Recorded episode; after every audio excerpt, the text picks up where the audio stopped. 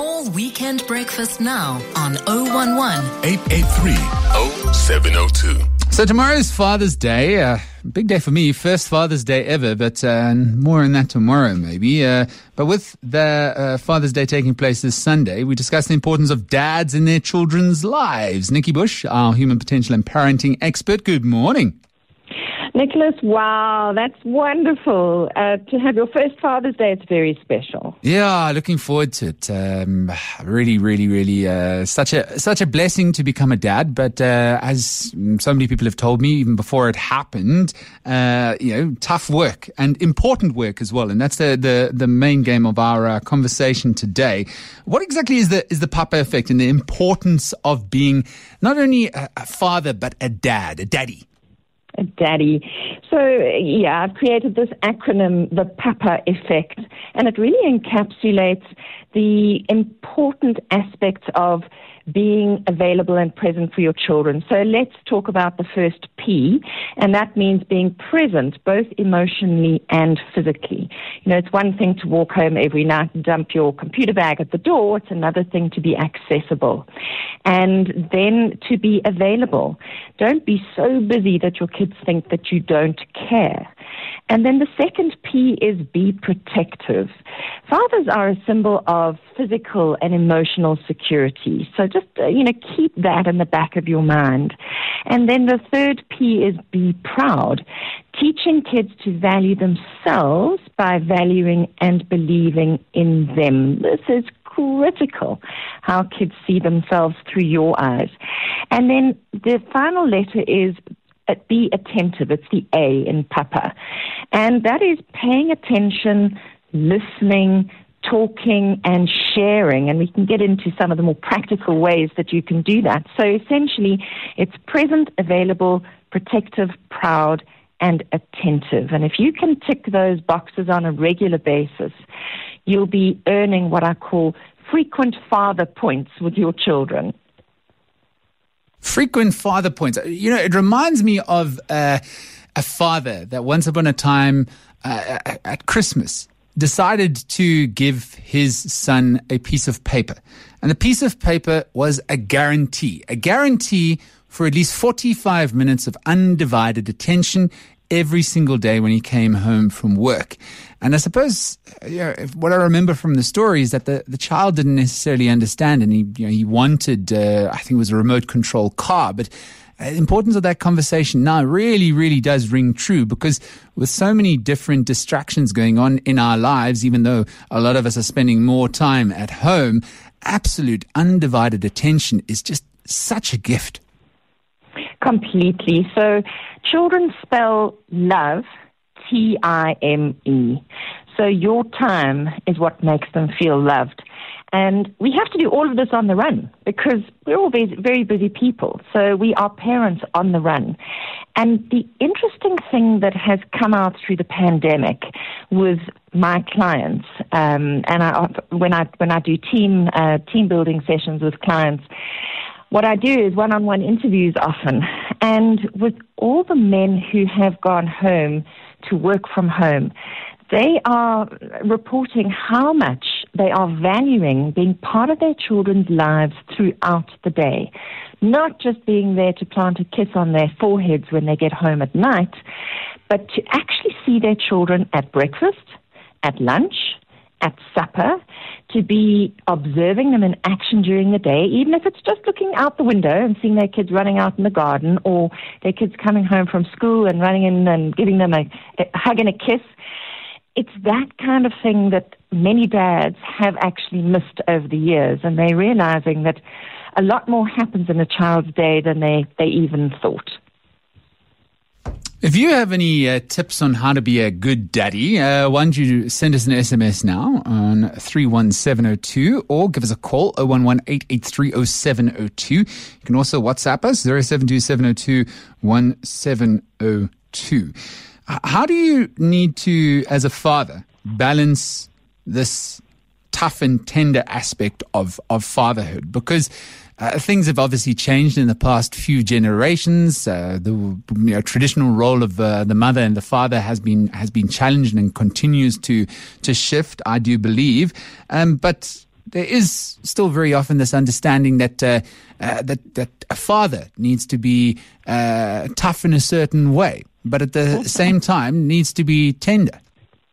Absolutely. You know, we, we're bringing children up in an era where we've got those hashtags of men are trash and toxic masculinity. And positive masculinity is a really beautiful gift to the world. And we need to make sure that dads actually are role models for that positive masculinity. And there is a fine line between the toughness and tenderness because dads have often been, um, you know, identified with the rules you know, being the disciplinarian. And the interesting thing is, Nicholas, that there's a difference in the timbre of a man's voice and a woman's voice. And mums tend to nag and dads tend to just put their foot down. And that can often stop children in their tracks and they'll actually listen to the dad and not the mum. But I, the important part of this uh, part of our conversation is your voice. And mums actually need to lower their voices if they want their children to actually take note. it's a lot of it is to do with the timbre of the voice and the size of your guilt gland. And mothers have an enormous guilt gland, where fathers have a much, much smaller one. So children tend to manipulate their fathers a lot less. Um, but within that strength, children need to feel that tenderness, that softness. And I don't know about you, but I mean, I've got a dad who has just got a warm, gooey heart. He can cry at the drop of a hat. For me as a woman, to watch a man cry is just a very beautiful thing.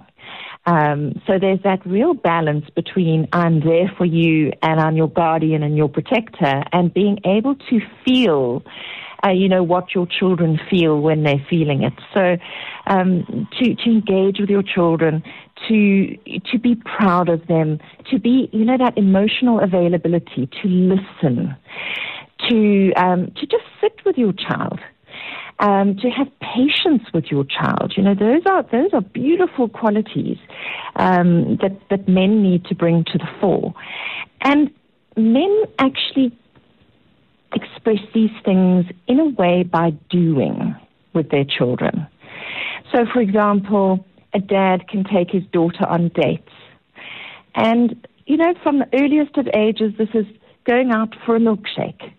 And as she goes into her teen years, it's taking her out for dinner so that she knows how to expect a man to treat her because she will see herself through her father's eyes. With a boy, go on father and son adventures. You know, boys want to pit themselves against the universe. So what are you doing to help them to push themselves a little bit more? And all children, Nicholas, all children love to go camping. And even if it's just pitching a tent in your garden, and if you don't have a garden, it's about creating a fort out of blankets um, you know, with the, the kitchen table or the dining room table. It's those sorts of things and getting down on the floor with your children. So we talk about dads being tough. Sometimes dad can, dads can treat their children from a distance, from that standing position where you lord it over your children. But mm. to really connect emotionally with children, you need to get down at their level. You need mm. to bring yourself down at their level on your hands, on your knees, um, kneeling, you know, with them, sitting on the floor with them. The one thing that my husband used to play with my children on a regular basis when they were, oh, when they were small, but right up until they were in their sort of late primary school years, we used to call it rhinos and they used to get down on their hands and knees and they used to lock horns, so to speak. They used to lock between their, their, their, their neck and their shoulder and they used to push against each other. And, uh, you know, I have, I have boys and this pushing, this showing your physical power and pushing against each other. And of course, when they were young, he always let them win. But gradually, as they get, got older, he used to provide more and more resistance so that they could push harder and had to work harder. And to this day, my boys are in their 20s and they remember playing rhinos with their dad. Can only imagine. Very, very, very cool. Uh, things a little bit different though. Uh, when you have a, a, baby, an infant, those first two years completely different. Really looking forward to, uh, well, the uh, terrible twos, being a tot, and indeed also those uh, distant teenage years. Although I'm told it's uh, really just absolutely flies by. how do you think though that this this changes in terms of a role of being a daddy, a dad? um, for a boy or for a girl, especially when it comes to affection, right? I mean, you mentioned that, uh, you know, men can take their, their daughters on dates and teach them how they should be treated uh, by their partner, uh, you know, what they can expect, that type of thing. But when it comes to affection, uh, you know, it's a vastly different story with, um, with being a father to a boy. Oh, but you know, it's so wonderful to watch dads who give their sons huge bear hugs it's beautiful. And um, it, it's, you know, a, a man's role with his son is really to, to display that masculine strength which can be both dangerous and powerful, you know, and it's how to use that strength appropriately. Um, it's important that, that that is role modeled for, for the boys. And for daughters, um, you know, being being her hero, I actually think it's being a hero for both boys and girls. But it's actually discovering, um, you know, is, is dad going to fight for you?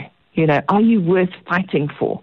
Um, it's a little bit like in the fairy tales, you know, how how the man goes to rescue the woman from the castle. Uh, we have those archetypes within us, and they don't go away. And men very much have the warrior archetype in them. And it doesn't matter how macho or how not macho a man is, that warrior archetype and wanting to save their family is there. It's a deep vein, uh, you know, within a man, and it's it's very beautiful to see.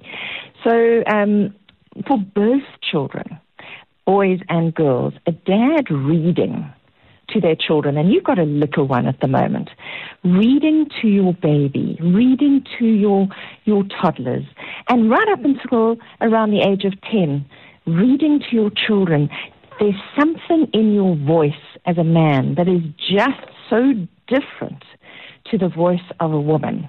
Um, and it's that timbre, it's that, that vibration. And when you're reading to your children, keep them on your lap keep them close to you. Part of uh, raising children is a multisensory interaction with your child. So if um, a child is sitting on dad's lap, they are going to get not just the voice, but they're going to get a completely different energy off your body and they will get a completely different smell. You know, these are things that fly below the radar that we're not conscious of. What boys see uh, when they become teenagers and they are in the presence of men and their dad are tiny things that uh, you know it, it, it's non-verbal. It's the way the hair grows out of the follicles on a man's body. It's the coarseness of the hair on a man's face. You know these are those multi-sensory kind of cues that children just take in subliminally all the time about things like masculinity and femininity that are important. And that's why spending time with your children is important. But you mentioned role reversal. In this modern mm, age, yes. we've had a lot of role reversal where women uh, may be the, the breadwinners in the home, where many men today, and it's wonderful, many men are cooking as opposed to the woman was in the kitchen. And cooking with your kids is a wonderful way to bond with your children. And it, you know, it, we live in, in a world of grey today. It's it's not like it used to be. These are men's roles and these are women's roles. We actually all muck in today, and it's great to be able to do the, the role sharing and the role reversal so that kids can get that experience of doing things with each parent because we all do things differently. So I could talk for the rest of uh, the program, next hour and a half, about being a dad. You've got me furiously writing down these tips and uh, things I can look forward to. But let's move on to our, our toy of the week and uh, away from Father's Day tomorrow. Pokemon Battle Academy. It's a board game. Yes. Well, the reason I wanted to look at Pokemon Battle Academy is that it was the uh, 2021 Toy of the Year, which is an international award. And um, you have not been able to get this this product. It comes into our country and it's out so quickly, and that's because there's been a renaissance of Pokemon. So you are a young enough dad to have been uh, exposed to Pokemon in your childhood, and I'm not sure if you were an avid Pokemon collector, but. Um, Pokemon is 25 years old. It's a brand that, that has been around for a long time.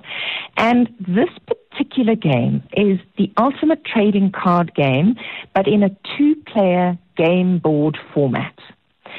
So it is a game board, you know, so it's got a game board the size of a Monopoly game.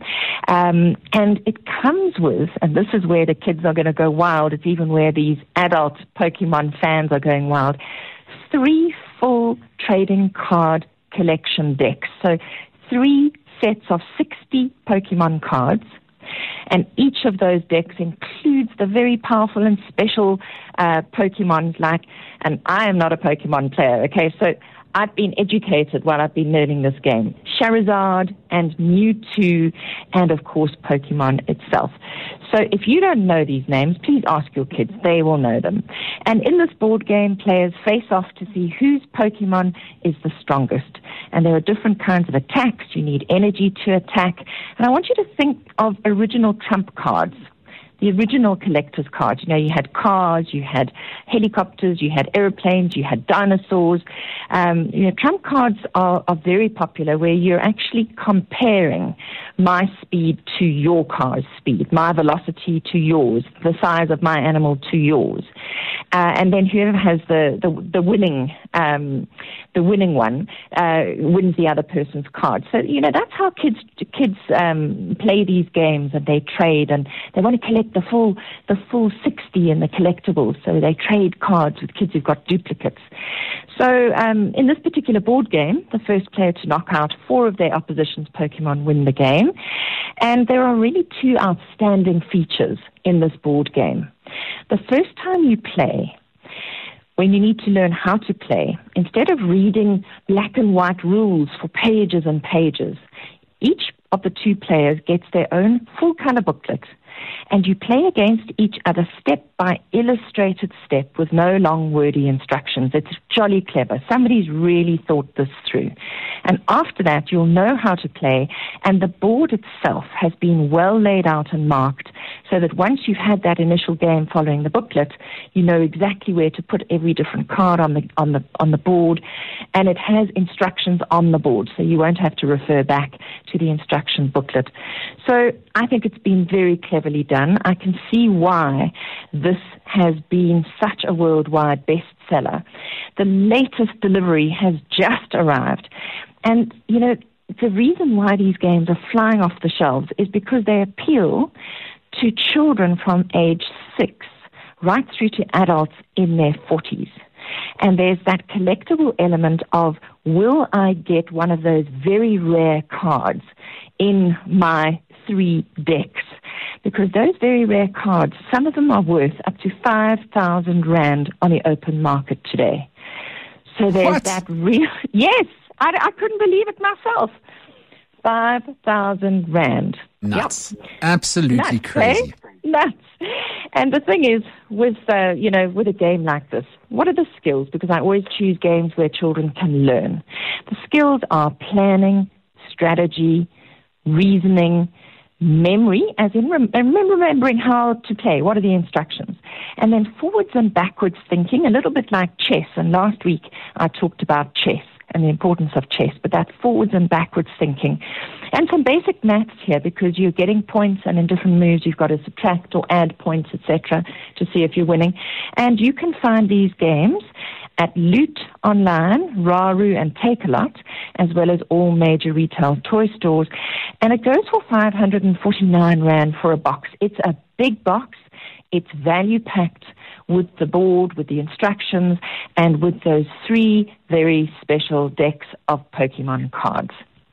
Nikki Bush, we'll leave it at that. Uh, an important conversation ahead of Father's Day tomorrow, uh, tomorrow, the role of the father uh, in the household. And also, can't believe that uh, that toy of the week, a resurgence of Pokemon.